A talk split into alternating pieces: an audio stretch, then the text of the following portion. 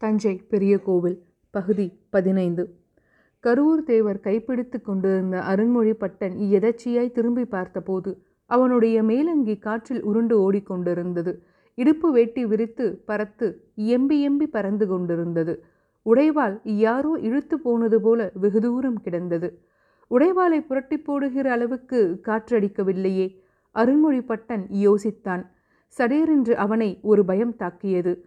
நீரில் இருந்து தலை உதறி கருவூர் தேவர் மேலே எழுந்தார்.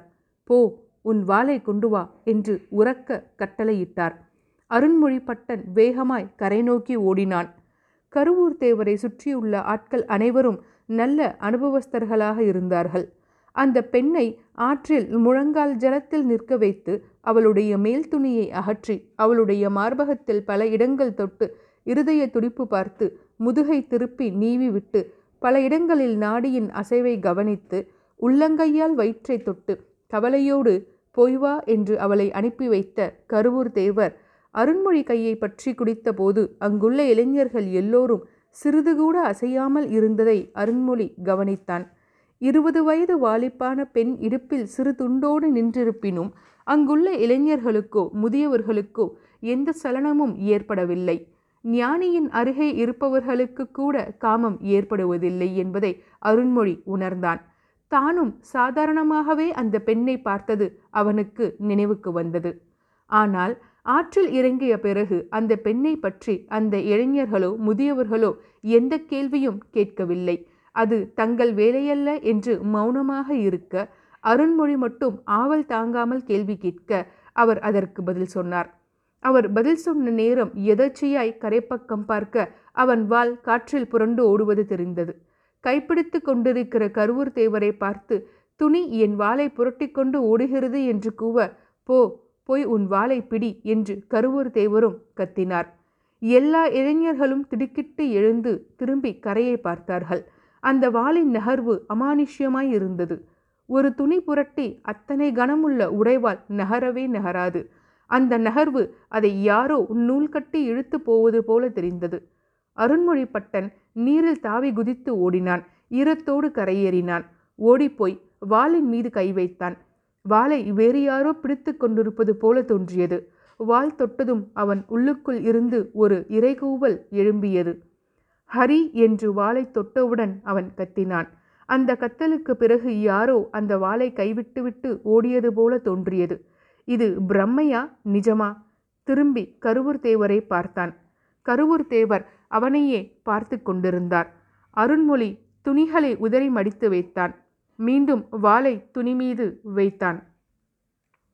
கருவூர் தேவர் அங்கிருந்தபடியே அந்த வாளை நோக்கி ஜலம் வீசினார். ஒரு பொட்டு ஜலம் வாளின் மீதும் இன்னும் சில துளிகள் அருண்மொழி பட்டன் மீதும் விழுந்தன. கருவூர் தேவர் கிழக்கு பார்த்து திரும்பிக் கொண்டார். அருண்மொழி பட்டன் அவருக்கு அருகே போனான். அவர் மூங்கி குளிப்பதற்காக கை நீட்டினான். அவர் இப்போது கை கொடுக்கவில்லை. மௌனமாக கிழக்கையே பார்த்து கொண்டிருந்தார். அவர் சடைமுடி அவிழ்ந்து தொங்கிக் கொண்டிருந்தது. முங்கி குளித்ததால் சடையில் இருந்து நீர் ஒழுகிக் கொண்டிருந்தது. வெள்ளை வெளியேறின்ற தாடியும் மீசையும் நனைந்து கழுத்தோடும் நெஞ்சோடும் ஒட்டி கொண்டிருந்தன. முகம் முழுவதும் சிவந்து காணப்பட்டது. கண்ணில் கூர்மை அதிகமாக இருந்தது. உதடு துடித்தது. வயிறு குழைந்தது. வெறுமை கைகளை தொங்கவிட்டு யாரையோ எதிர்பார்ப்பது போல கருவூர் தேவர் அசையாது நின்றார். மறுபடியும் அவரை தொட முயற்சிக்கலாமா என்று அருண்மொழி யோசித்தபோது கருவூர் தேவரோடு எப்போதும் இருக்கின்ற ஒரு வேளாள இளைஞன் வேண்டாம் தொடாதே என்பது போல் சைகை செய்தான். அருண்மொழி அவனுக்கு பணிந்து கருவூர் தேவரையே பார்த்து கொண்டிருந்தான். திடீரென்று புதருக்கு அப்பால் வீறிட்ட ஒரு பெண்ணின் குரல் கேட்டது. அங்கே கைகலப்பு போல ஏதோ சில அசைவுகள் தெரிந்தன. அந்த இளம்பெண் புதர் மறைவில் இருந்து கரையேறி ஈரத்தில் ஓடி வந்தாள்.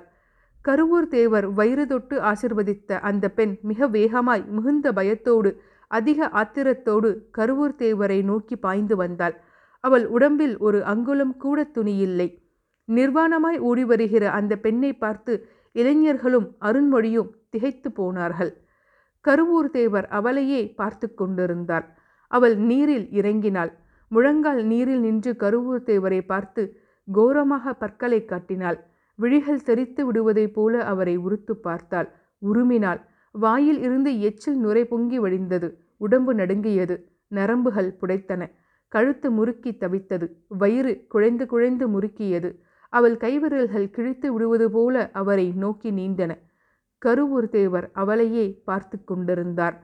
அவள் மெதுவாய் நிதானமாய் தாக்க வருபவள் போல நீரில் நடந்து நடந்து அவரை நெருங்கி இன்னும் ஒரு எட்டில் அவரை தொட முடியும் என்ற நேரத்தில் கருவூர் தேவர் பலத்த ஹூங்காரமிட சட்டென்று பின்னால் சாய்ந்தாள். தலை மட்டும் தெரியும்படி ஆற்றில் விழுந்தாள். கருவூர் தேவர் அவளை பார்த்து சுட்டு விரல் நீட்டி குத்தி விடுவது போல சுட்டிக்காட்ட அவள் தவித்தாள். ஆற்று ஜலத்தை எடுத்து சொடையரென்று முகத்தில் அடிக்க அவள் கதறினாள் உடம்பு முறுக்கினாள். போ என்று கத்த அவள் பலமுறை ஆற்றில் சுழன்று புரண்டாள். போ என்று மறுபடியும் கத்த அவள் தளர்ந்தாள் உருண்டாள் மெல்ல ஆற்றில் மிதந்தாள். புதிரில் இருந்து இன்னொரு பெண் முகமெல்லாம் நகக்கீரல்களோடு தள்ளாடி ஓடிவர பின்னால் இருக்கும் வேளாள இளைஞனை சொடுக்கு போட்டு கருவூர் தேவர் அழைத்து மிதக்கின்ற அந்த பெண்ணை தூக்கி அமர வைக்கச் சொன்னார். அவன் தாவி ஓடிப்போய் அந்த பெண்ணின் இடுப்பில் கை கொடுத்து தூக்கி நீரில் உட்கார வைத்தான். கழுத்து வரை நீரில் அவள் உட்கார்ந்திருந்தாள். அவள் உடம்பு நீரில் மறைந்திருந்தது.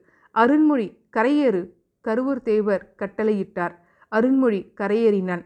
கருவூர் தேவர் அவளுக்கு அருகே போய் தன் காலை உயர்த்தி அவள் தலையை மிதித்தார்.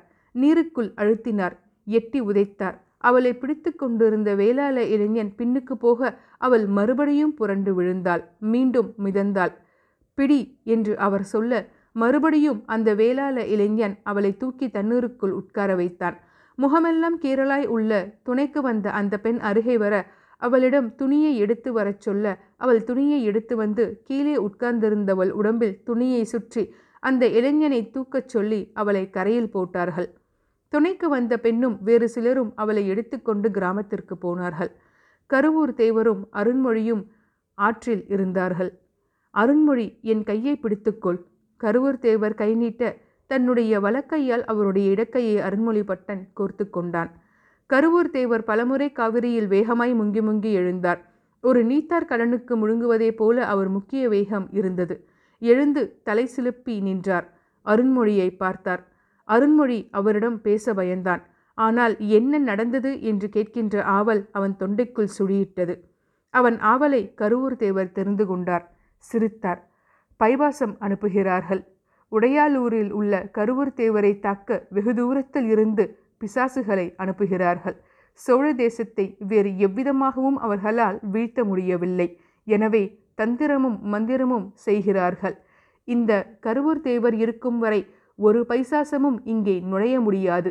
நுழைய விட மாட்டேன் ஓங்கி காவிரியை கருவூர் தேவர் உள்ளங்கையால் அடித்தார். கரையேறினார். அருண்மொழி கலவரமும் வியப்புமாய் அவரையே பார்த்து கொண்டிருந்தான். நீ முங்கிக் குழி. நான் உனக்காக கரையில் காத்திருக்கிறேன். கருவூர் தேவர் கரையில் இருந்து அருண்மொழி வருவதற்காக அவனுடைய உடல்வாளை எடுத்து நெஞ்சோடு அணைத்து கொண்டார். கிழக்கு பார்த்தபடி அருண்மொழி முங்கிக் குளித்தான் கரையேறினான். ராஜராஜா என் செல்வமே தமிழ் மண்ணின் தனிப்பெரும் குணக்கன்று. உனக்கு துணை நான் இருக்கிறேனடா. நீ கோவில் கட்டு. மாபெரும் மலை போல கோவில் கட்டு. உனக்கு துணையாய் இந்த தேவன் இருப்பான். உரத்து பேசினார். கருவூர் தேவர் என்ன சொல்கிறார் என்று அருண்மொழிக்கு விளங்கவில்லை. அவர் பேசியது எதுவும் அவனுக்கு தெளிவாக கேட்கவில்லை. ஆனால் எங்கோ இருக்கிற ராஜராஜுக்கு தெரிந்தது.